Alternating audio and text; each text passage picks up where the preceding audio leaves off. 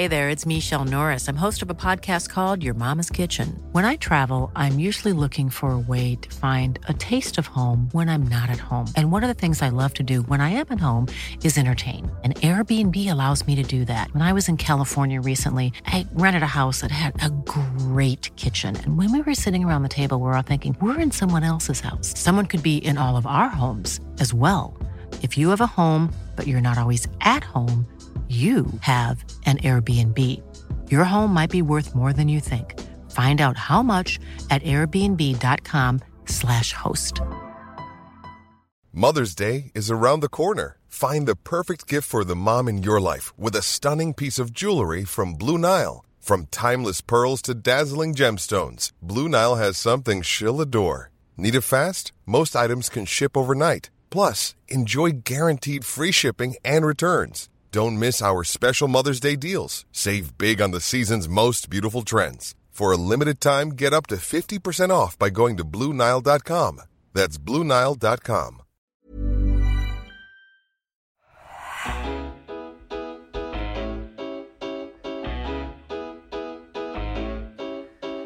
Hello, everyone, and welcome to another episode of the Roker Report podcast in association with the Sunderland Community Soup Kitchen. It's Gav back once again. Thank you very much to everyone who has stuck with us by this point. I'm on too much, I know. Uh, and we're here to talk about the Easter programme, which has resulted in Sunderland picking up four points from a possible six. And today I am joined by Phil West. Hi, Phil. Hi, Gav. Hi, mate. And also joined by Chris Wynn. Hi, Chris. All right, Gav. I wouldn't. Uh, I wouldn't say you're Yes. on. I wouldn't say you're on too much. Could be on more. Well, I, I beat myself up about this, don't I? Yeah, yeah. I always think I'm I'm, I'm talking a bit too much uh, for people's liking, but nobody's told us to stop, so Well- I will keep turning up. I'll tell you to stop today if you want. Um, well, there's not going to be much to waffle about, I don't think. It's not been that eventful, has it? Really? Uh, we've played twice, like I said, over Easter. Sunderland on Friday managed to just eke out a win, and then picked up a point on Monday against Plymouth. Uh, I think what we'll probably do is start from the top because uh, we we didn't manage to get out a podcast after Friday's game, thanks to uh, lots of wind outside the Hilton Hotel, I believe. Uh, but we, yeah, we managed to just win the game against Shrewsbury. We started off like a house on fire, Phil. Uh, then did a very Sunderland thing, which is to come out in the second half and drop the pieces immediately. But um, another very Sunderland thing, which has become a new, uh, I would, I don't know, a new habit of ours. We we managed to get a, a late winner thanks to Nathan Broadhead. Uh, we'll we'll not reflect on Monday's game yet. We'll just take this in isolation. But the the Shrewsbury performance result, were you happy with it in the end? Yep, very much so. Um, classic Sunderland in many ways, as you said, Gav. You know, start off really, really well, get the two early goals, two fantastic goals as well. By the way, I think that they gave out em- Elliot Embleton's goal of the season award a bit prematurely after the goal he scored on Friday because it was an absolute stunner. Um, two early goals, everyone's up and you know enjoying themselves. Stadium's bouncing. Come out in the second half, but we, we we lost control of the game towards the end of the first. You know, we kind of dropped off towards the end of the first half, and then in the second half, we just we just weren't switched on, were we? We weren't sharp, we weren't alert. Shrewsbury should never have come back into that game. You know, don't get me wrong, they were game and they kept trying, but we should never have let them back in. All of a hmm. sudden, it's 2 2. The obligatory ex Sunderland player scores against us, doesn't celebrate in the grand tradition, and everyone's thinking, what have we done here? But as you said, Gav, this new habit of ours, we go to the end, we never know when we're beaten, and we eked out another late goal that won us the game. So, you know, there's kind of an elation about winning in that way when it, it gets left late and everyone's on a high afterwards because you've left it right at the very last second. But it would be nice to have a nice, comfortable win every now and then, wouldn't it? Just to make our lives that little bit easier. Yes, it would. I did see on the preview pod that I did with Simeon that I felt this could be a banana skin, Chris. It nearly was.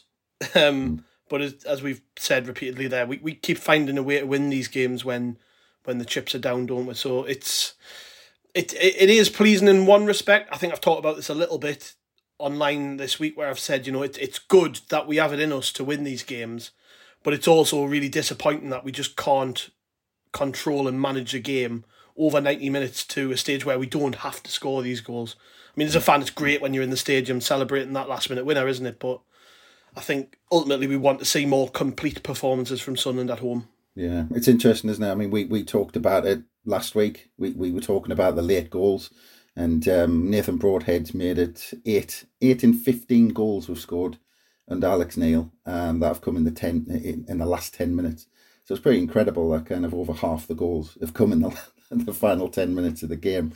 but uh, but yeah, I mean, I, I, kind of agree with what you lads were saying. It's um, it's it's a shame as well because that opening 20 minutes or so was probably the best football we've played under Alex Neil. We came out the blocks and we came out flying. And actually, I mean, I know you, you said, Phil, that, you know, sometimes we start off well, but, you, know, I've, I've seen us where we, we come out the blocks looking looking sluggish and we're not actually on the front foot. And then sometimes it needs the manager to have a go at half time and or we build up to the last 10 minutes. But it, it's the first time for a while, I think I've seen us just come flying out the blocks. Let's let's take it to them um, and we were fantastic. But um, and again, you know, there's this there's this double edged sword at the minute. That it's fantastic that we're getting these late goals and getting through and getting maximum points, but the fact that we need them is is just a, a, concern. That again, you you touched on it there, Gav. We're not managing the game out.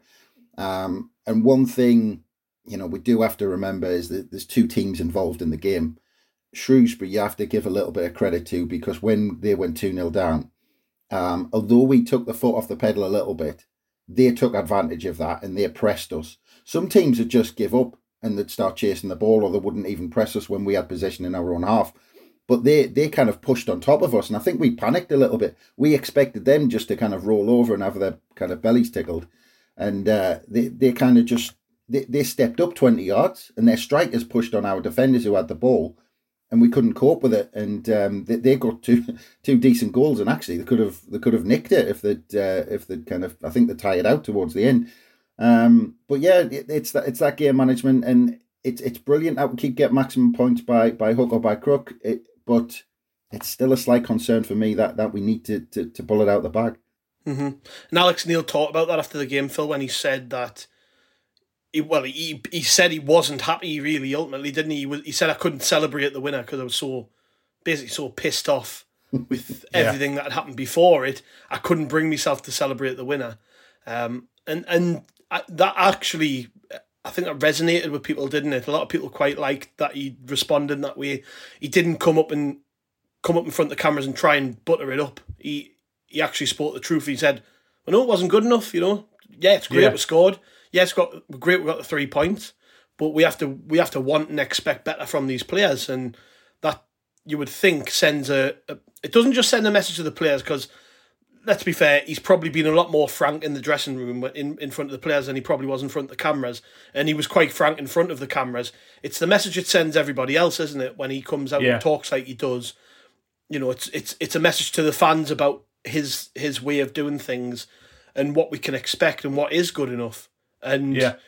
I know we're going to talk about the game on Monday uh, in a bit, but he has got a very different way of thinking about things than perhaps the last manager did. And I know that we on this pod, a lot of us were, I wouldn't say big fans of Lee Johnson, but we were very supportive of him. A lot of us liked what we were seeing in the, in the most part.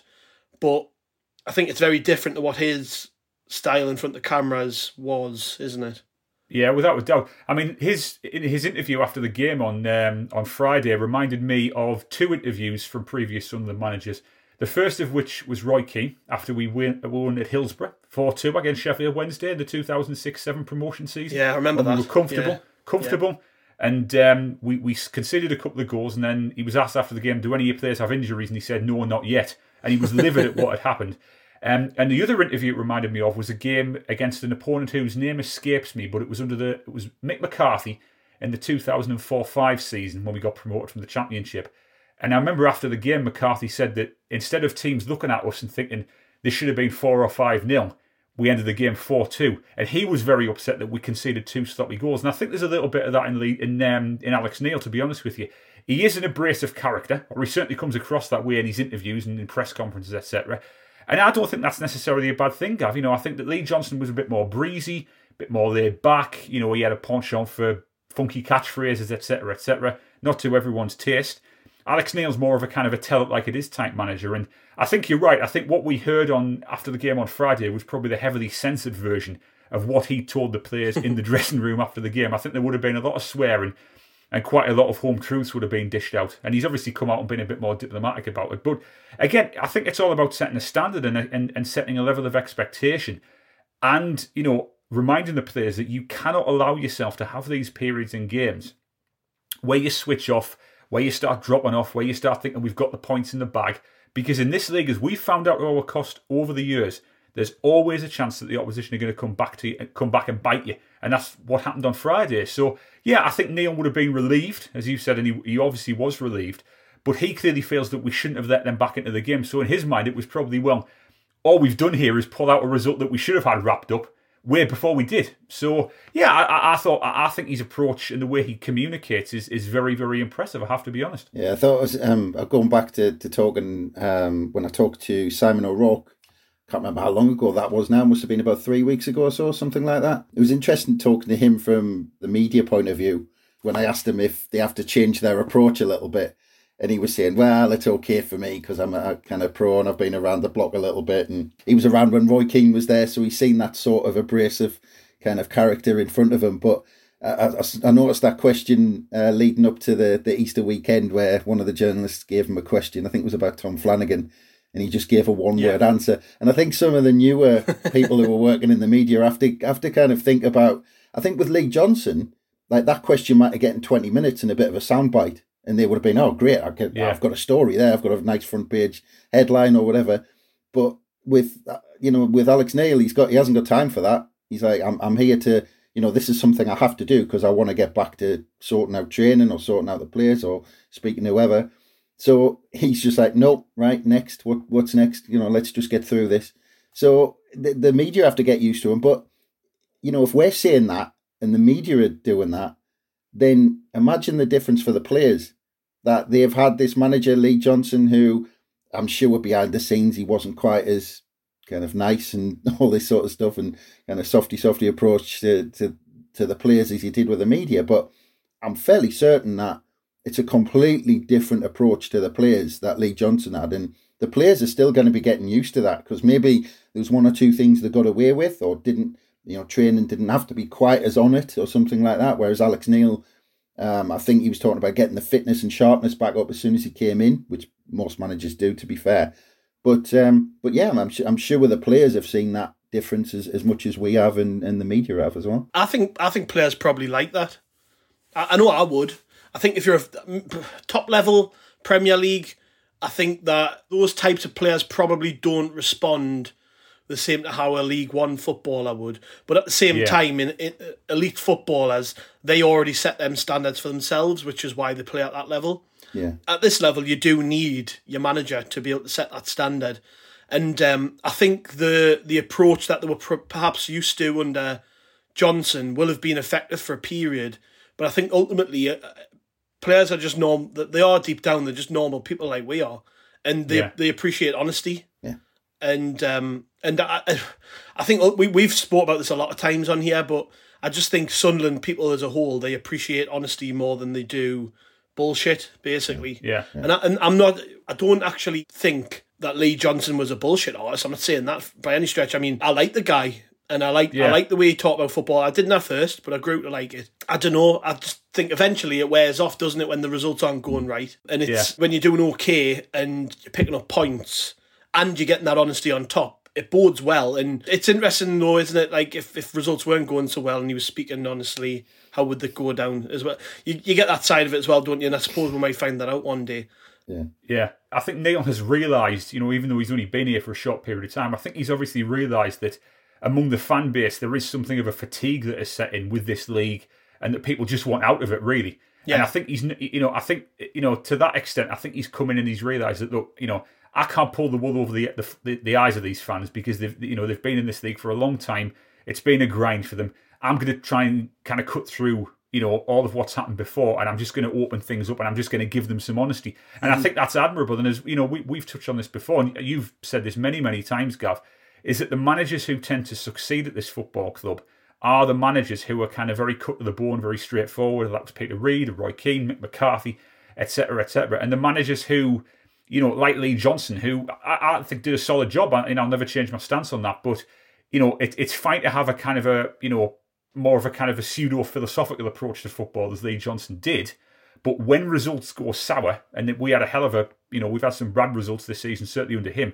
People don't quite buy into that as much, do they? So I think that Neil's I think Neil's kind of gone a bit more down the pragmatic route with his communication, but I think you know on balance, I think it's probably the right way to be at this moment in time. I just want to I just want to make sure you get Denis Smith on that list because uh, he was exactly the same. Yeah, Denis Smith as well. But um, but Yeah. I mean, again, just Gav, I think I think you you touched on it again. But going back to that Simon O'Rourke thing, he said exactly the same. He said Alex Neil can be as honest as he likes, but it's it's all down to results.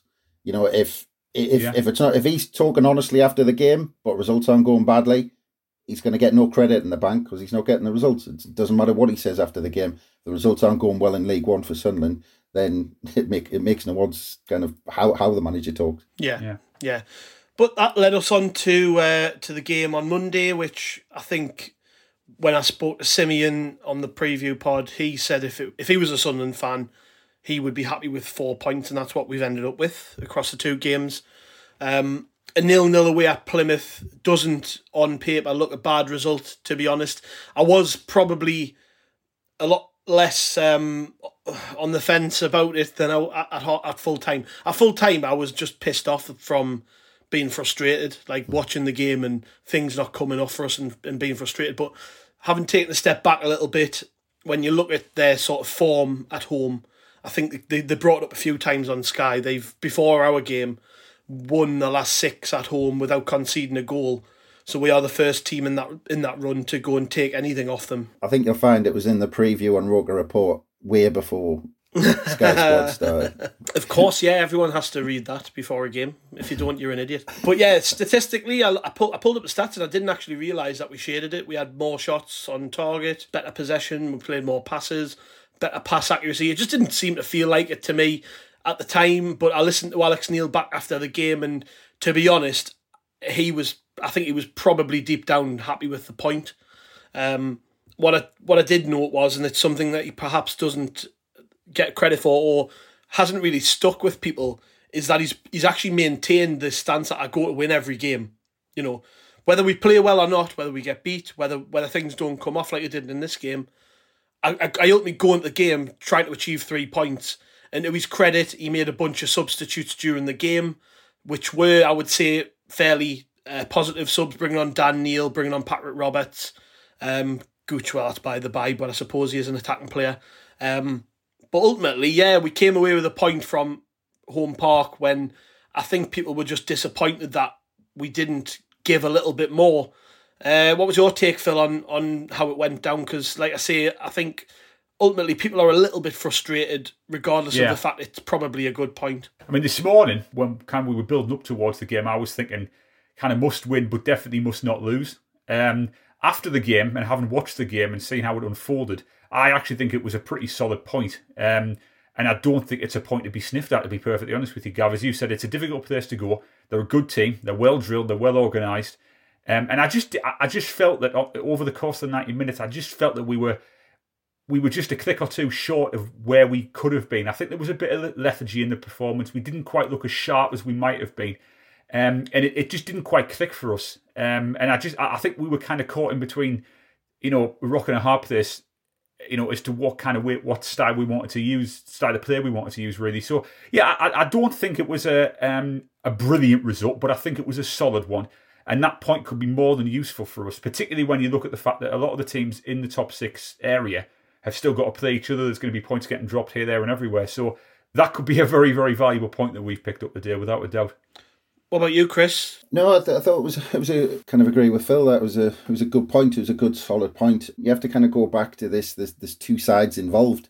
Sometimes we get wrapped up in this. You know, it's Sunderland against Plymouth, and we, we just kind of go down tunnel vision, thinking, well, Sunderland should beat Plymouth just by you know because because we should because we're, Sunderland and we're playing Plymouth, but it doesn't work like that. And uh, Plymouth were you know almost recently kind of invincible at home. You know, not conceding a goal in well in seven games now at home, and and it was kind of two well organised sides uh, playing each other who just kind of cancelled each other out. Both sides weren't great going forward, which was strange because um, I know they've they've scored a few goals recently. But yeah, it was it was a it was a good point towards the end, the last kind of period of the game, the last half an hour of the game. Um, for some reason, we looked absolutely knackered. But I think during the game, it was that type of game where it was a bit attritional and both sides in, in the last 20 minutes didn't seem to want to go for it. The, the three points were there for the mm. taking for both sides. Neither side wanted to push for it. Um, and I think both sides looked really leggy and tired. I don't know whether that's kind of the result of the Easter weekend or whether, you know, it's just kind of coming to the end of the season and players are shattered or it was that type of game because um, they, they put some work in. I mean, Matete and Camará in the middle. I mean, they had that battle ongoing, which which was great. I was surprised Matete got brought off, um, but I think that he, he, he thought Dan Neil could kind of unlock a door that none of the other players could. But yeah, it was it was just one of those games, and both sides seemed one pass or one first touch away from being in on goal at times, especially in that first half. Yeah. And it was just, I think at times that you just had to look at it and go, actually, it, it's two League One teams playing each other, and there's just that lack of class sometimes where those, you know, if that was in the Championship, a first touch would have put them through and they would have scored, and that that's one 0 that's two 0 whatever. But but we didn't have that, and it was um it was just a tight goalless draw between two well organised sides in the end. Yeah, I would I would agree. Yeah, I, I don't think that um, you're wrong when you say that we look tired. We do, and I think Alex Neil again picked up on that after the game. He said we looked we looked a little bit lethargic at times. I think he specifically spoke about Ross Stewart, who I've spoke about for weeks on this pod. It's a bit of a white elephant in the room at the minute, but we've said it repeatedly on here. He's he's not getting the goals that he's yeah. putting the team to get, and I mean, it's not all his fault. I think the creativity has been poor, really, over this sort of spell of three or four games where, you know, you, you're, you're looking and you're thinking, come on, Ross, let's get that goal. It's just not happening for him. Um, I think in this game in, in particular, I just don't think he was in it. He looked really leggy. And he wasn't the yeah. only one, let's be fair. There were other players who looked leggy, and, and it was for both sides. I think I was, I was sat watching it with my mate, and um, we were talking about it, and I said, like, you know, if, if you're a Plymouth fan watching this, you're probably just as frustrated as we are because they were wasting the ball just as much as we were. We were we were giving it away up the pitch, and they were breaking forward, and their passing was just as slack. So it wasn't just us, you know. And I think you're right, Chris. I think it's um, probably a little bit to do with the fact there was two games in God knows how many days. For us specifically, and I, I don't want to make too many excuses for the players, but it's a long way to go. You know, they've probably travelled down yesterday. Um, they're down there and, and the, they're preparing for the game. They're obviously there the day before, which I don't think they often do. But even still, it's a long trip. It, the recovery time's been cut because obviously they would have had to have been in probably Saturday, Sunday recovering. Very little time to prepare for the game. Big turnaround, a small turnaround even.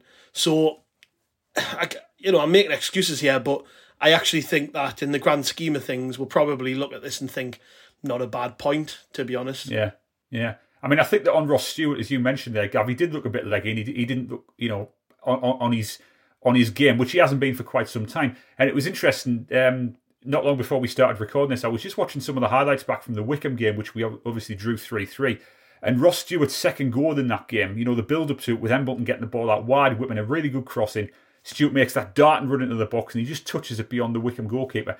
That's Ross Stewart on his app on his A game. Um, yeah. And you know, I think that you can. I think yeah, I think part of it is fatigue. Um, I'm not buying this argument, by the way, that he's had his head turned. You know, there was few people saying that on Twitter and all these rumours about is he going to go to Rangers, you know, or Norwich in from. I think Ross Stewart's a consummate pro, and I think his focus is getting us promoted this season. So I just think he looks a little bit tired. I don't think he's getting the service at this moment in time. Um, and I'm hoping that when Alex Pritchard comes back into the team, who is the one player, expanding on Chris's point, who could make that difference, who has that little bit of quality that can illuminate a game at this level, that could be the key to getting Stewart firing again because I think Pritchard's got a good understanding of him, or, or with him, I should say. Um, and I think that once they can get that rapport back again, I think that Stewart could be hitting the goal trail again. But it's it's the classic one, isn't it, where he just needs a goal from somewhere off his backside, deflected, you know, a, a lucky strike that goes in that bobbles off the keeper or whatever.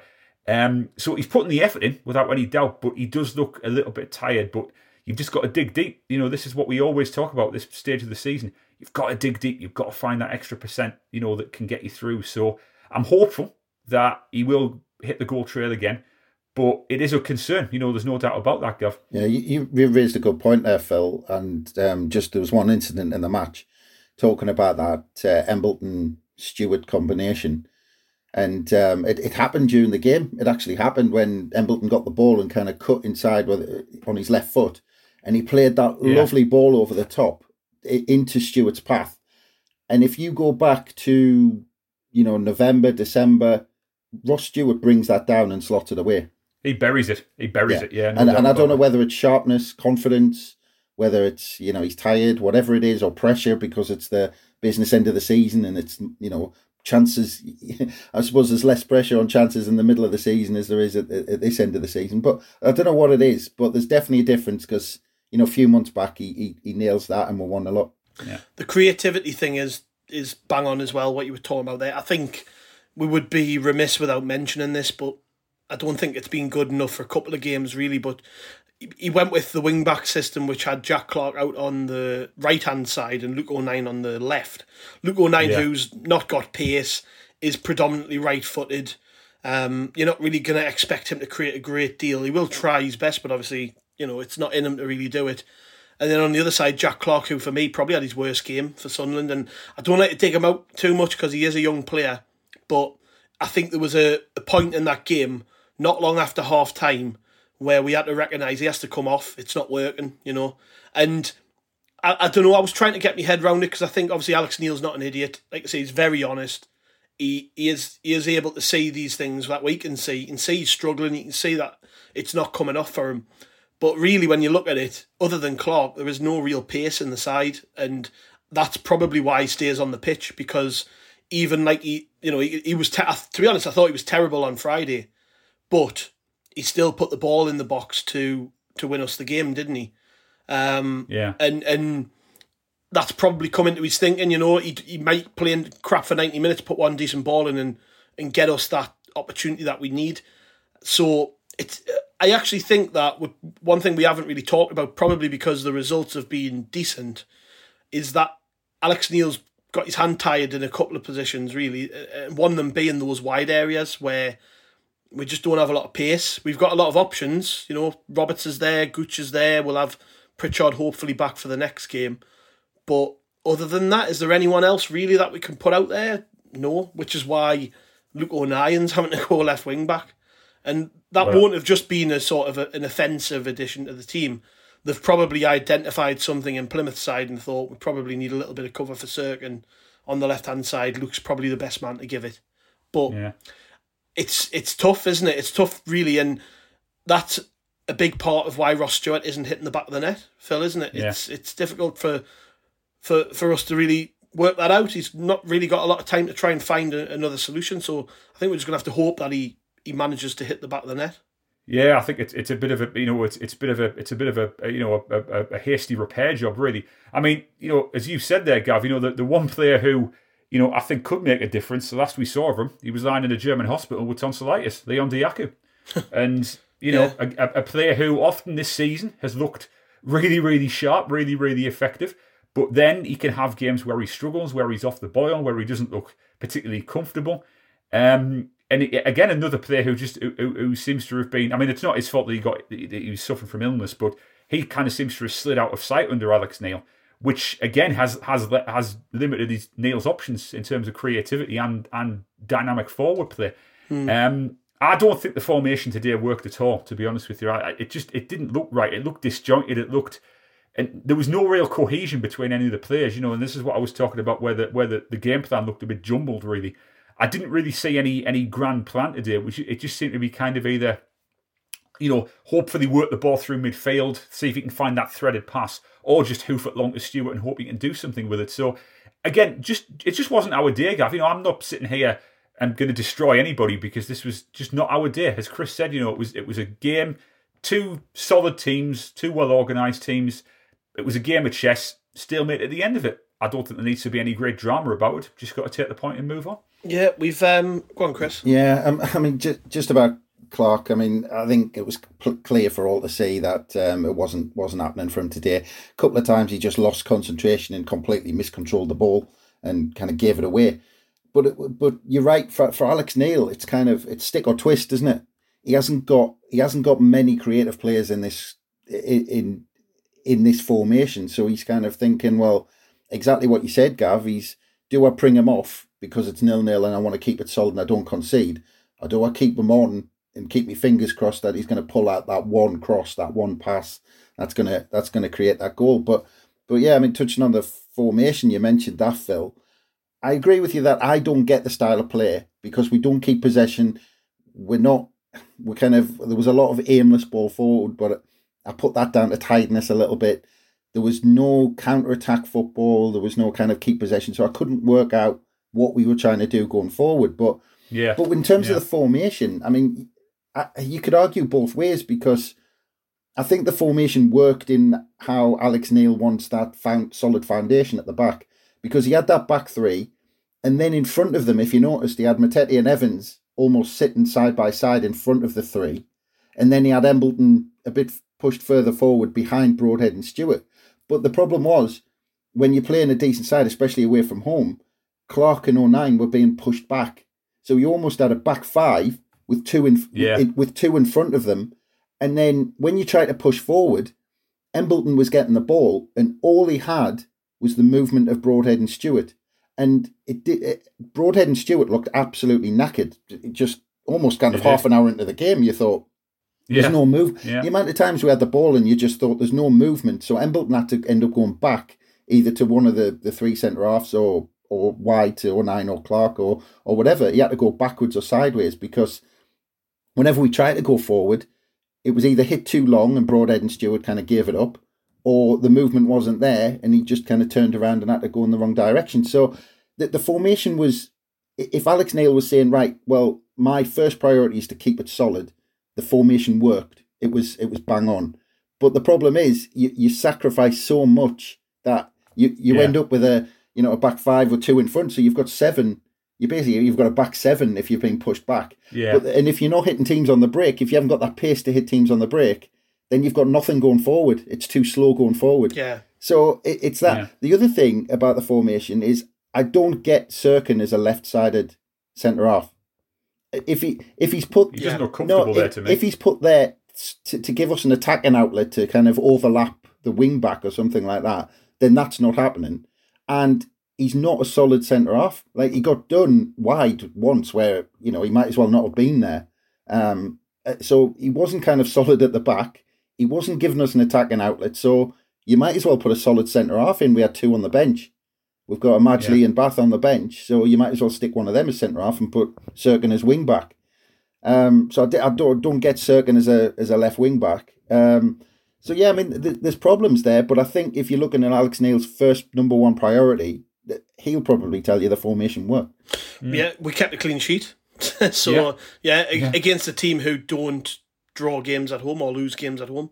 So in that sense, you're probably right, but that doesn't mean we can't look at it and say, was that the right thing? Did, did that necessarily work? I mean, for me, I've been saying it for for a couple of weeks now. Carl Winchester just not quite doing it for me. I don't think he was terrible, but again, it's the it's a similar thing to Cirkin, isn't it? In that he's not a he's not he's not a centre half really. yeah. Um, but it's it it's difficult because you're right. At the same time, he'd probably turn around and say, "Well, I've picked them in the in the defence, and we're keeping clean sheets. We're not conceding many goals. So, uh, in that respect, it is working. But it just it does unbalance the team slightly. Um, I think does, the, yeah. we we sit here and talk about it quite a lot when we say, uh, uh, I certainly do, that Alex Neil takes it a game at a time.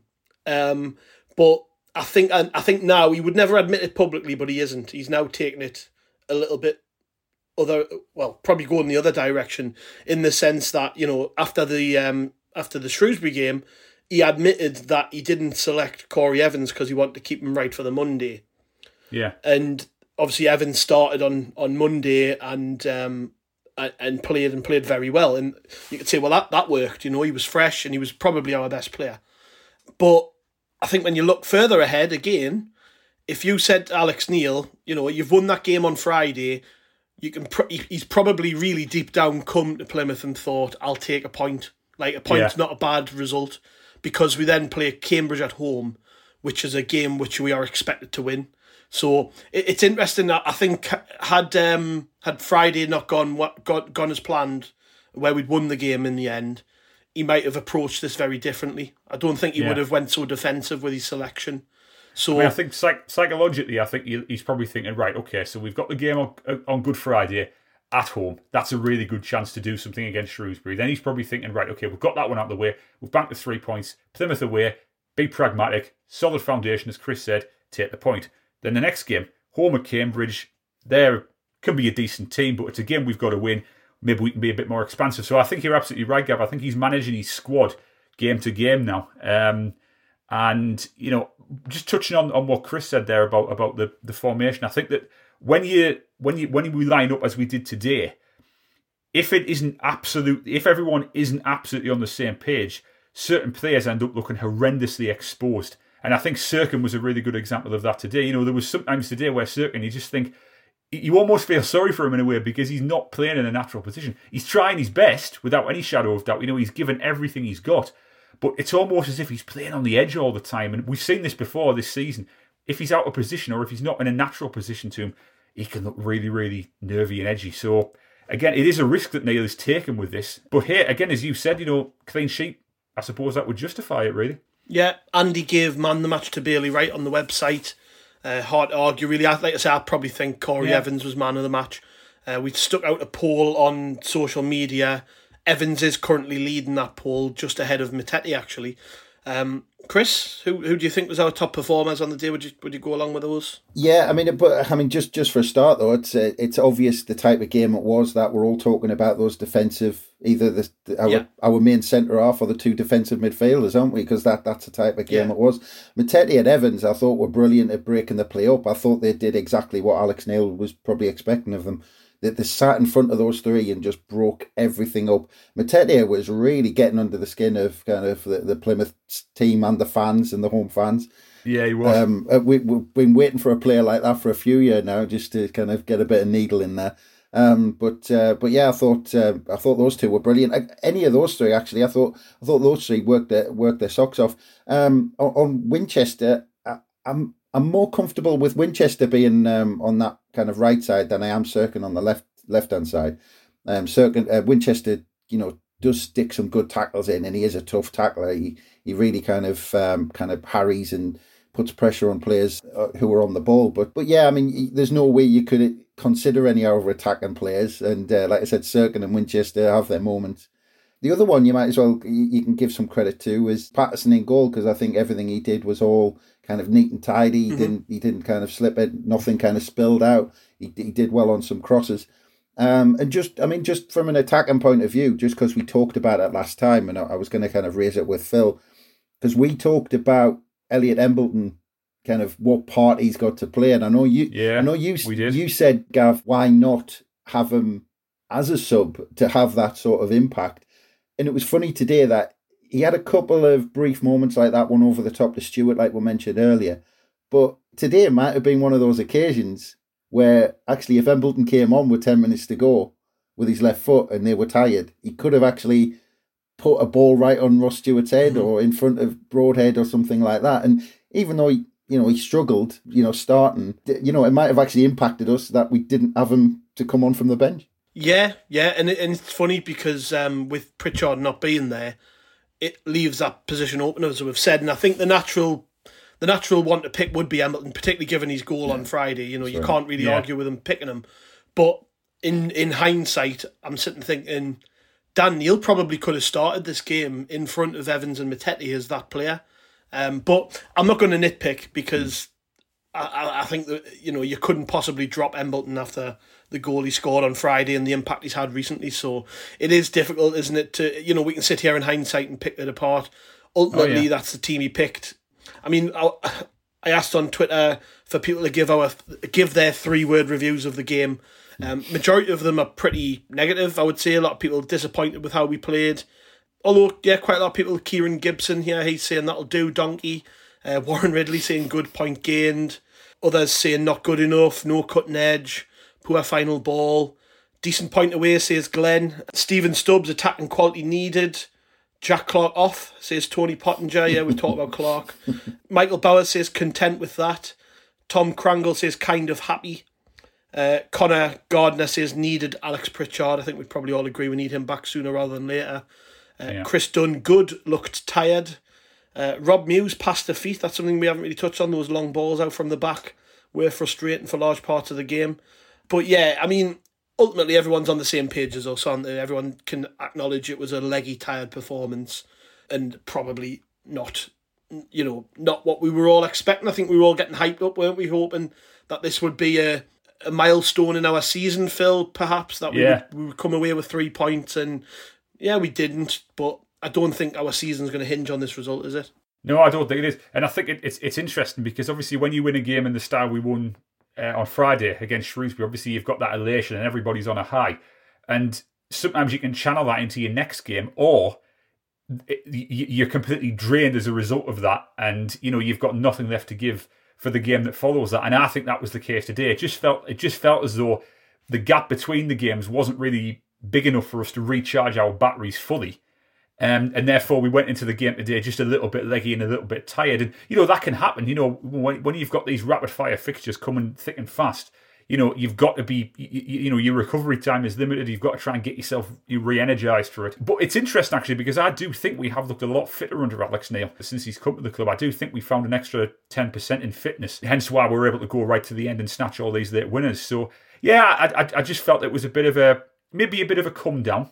Um, but by no means a disastrous result. I do not think that was a, a, a bad result, you know, under any circumstances, because it's kept things in our own hands. And if we beat Cambridge on Saturday now, that's a really big stride towards securing a playoff place. So, yep, I think it was a perfectly satisfactory point, Gav. Yeah, on and on Saturday we've got uh, Wycombe playing Sheffield, Rotherham playing Oxford. We've got um, Wigan playing Plymouth. So everybody's got to play each other still. Uh, it's it's like Phil said, Chris. It's probably still our hands at this point. Well, it is. It, it is. And, and just to talk about that, touch on the psychology of the point that you were talking about there, Phil. It was the performance, wasn't it, that I think everyone, again, is, is jumping on the back of. But I think if you'd asked a lot of people, I'm sure half the people asked would have said, yeah, a point, a point away actually it'll do us looking at the fixtures and looking at the kind of the fixtures Gav's just mentioned that other teams are playing each other.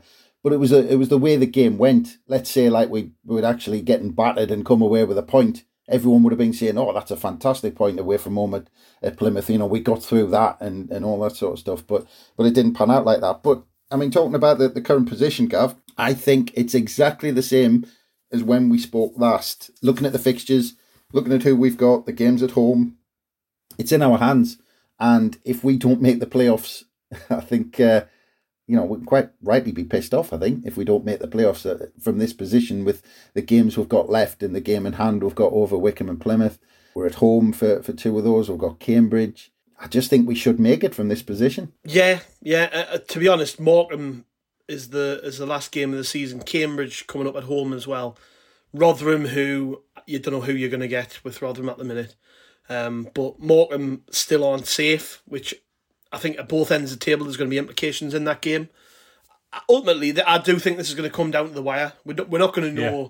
probably what the crack is come the end of the end of the last game. We'll be waiting that on that last game to probably decide what our fate. I think that that's not just us. I think probably a lot of teams. But with the with the fixtures, with um, Wycombe playing Sheffield Wednesday, I just think you know you look at the teams that can't get maximum points, and we, yeah, yeah, we should make it. We should get enough to get in that top six. Yeah, yeah.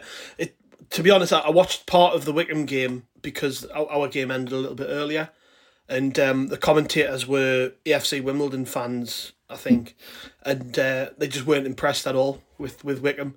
There's just something about Wycombe where I feel like they've got it, they've got it in them to slip up, whereas. Yeah. You know, I think Plymouth and, and Sheffield are probably a little bit more ruthless. Ultimately, though, we can't dwell on it. We've just got to we just got to do our own job. I mean, you look at the fixtures we've got remaining, and Cambridge and Morecambe, regardless of the fact Morecambe can still stay up and are scrapping for their lives, those are favourable fixtures in my view. And yeah. like you've just said, Chris would, would be rightly pissed off if we aren't we aren't in the playoffs come the end of it all because, you know, I think anyone would take those fixtures, wouldn't they? Yeah. Two home games out of three, two yeah. of them being Cambridge and Rotherham, the other being Morecambe. I think we'd all, I think anyone would take that. I think the other sides would quite happily swap with us and be in the position we're in at the moment. Mm-hmm. Yeah. Yeah. Yeah, and, and it's tight. It's tight. I mean, I won't go over the table because obviously there's other games to be played midweek. Um, but we know where we are. And yeah, okay, yeah, them, them extra two points would have been great. We would have been sat fourth in the table, went above Plymouth.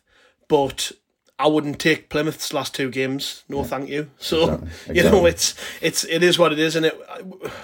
Everyone's got to play each other twice in this league, and it just so happens that ours have felt a little bit more favourably than everyone else's, and we've got no excuses now, Phil, have we? No, I mean we could have had a horror running. You know, we could have had an absolute nightmare running.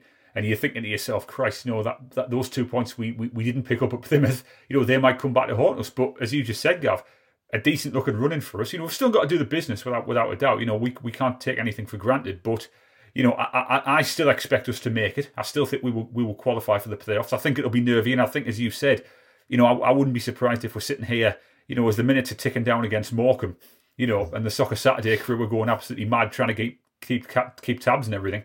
You know, we none of us will know exactly how things are going to end up. So it is going to be tight. It is going to be nervy. But again, under Alex Neil, we do look more resilient, and I would back us to hold our nerve over these last three games get the points needed, and then we qualify, and then we think about how we're going to tackle the playoffs. So it's not all over yet. Well, that's a good place to end it, I think. Uh, thanks, lads. Cheers, Chris. Thanks for joining us, mate. Cheers, Gav. Cheers, Chris. Uh, cheers, Phil. And thanks to the listeners once again for joining us. We've got a pre- preview game preview game, preview podcast coming up uh, before the next game. So make sure you check that out and also check out everything over on rokereport.com.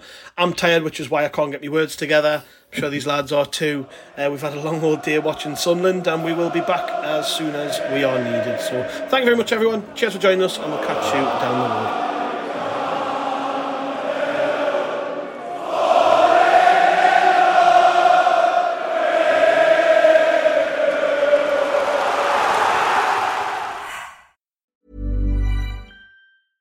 Planning for your next trip? Elevate your travel style with Quince. Quince has all the jet setting essentials you'll want for your next getaway, like European linen, premium luggage options, buttery soft Italian leather bags, and so much more. And is all priced at 50 to 80% less than similar brands. Plus, Quince only works with factories that use safe and ethical manufacturing practices. Pack your bags with high-quality essentials you'll be wearing for vacations to come with Quince. Go to quince.com slash pack for free shipping and 365-day returns.